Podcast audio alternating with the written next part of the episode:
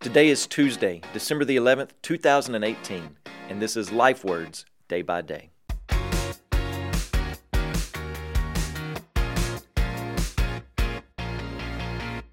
In order to live a life that magnifies the Lord, our worship must be God centered. We see this in Mary's song. Worship is a response to the truth of who God is, it's a response to his attributes. Listen to what Luke chapter 1, verse 46 says. My soul magnifies the Lord, and my spirit rejoices in God my Savior, for he has looked on the humble estate of his servant. For behold, from now on all generations will call me blessed, for he who is mighty has done great things for me, and holy is his name, and his mercy is for those who fear him from generation to generation. Did you notice what prompted Mary's song? Mary is singing because she says the Lord has looked upon her humble estate. The word for look, it means to look attentively with the implication of personal care. In Luke chapter 9, verse 38, a man cries out to Jesus, Teacher, I beg you to look at my son, for he is my only child. Well, the idea is to look and give care to, to look and pay special attention to. And this is what Mary is responding to. She's responding to the fact that God has seen her humble estate and saved her from it.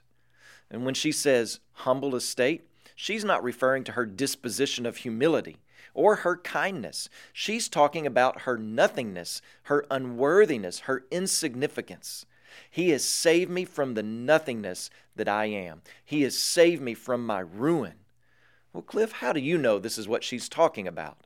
Well, look at how she contrasts herself with God. She is humble and poor and weak, unworthy, but God is mighty and strong, and holy is his name. So, do you see all this? Here is a God who is all powerful, yet is still merciful. In fact, his power highlights his mercy. And Mary understands this. She knows the gulf that exists between her and God. She knows Job 26 that says, We have only seen the outskirts of his power and have only heard him whisper.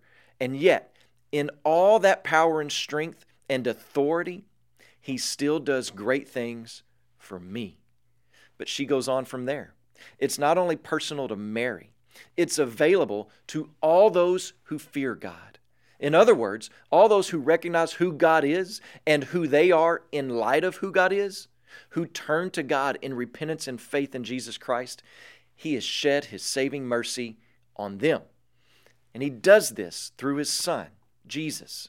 God's mercy is available through Jesus, and He will save all who fear Him rightly. We have reason to echo Mary that my soul magnifies the Lord.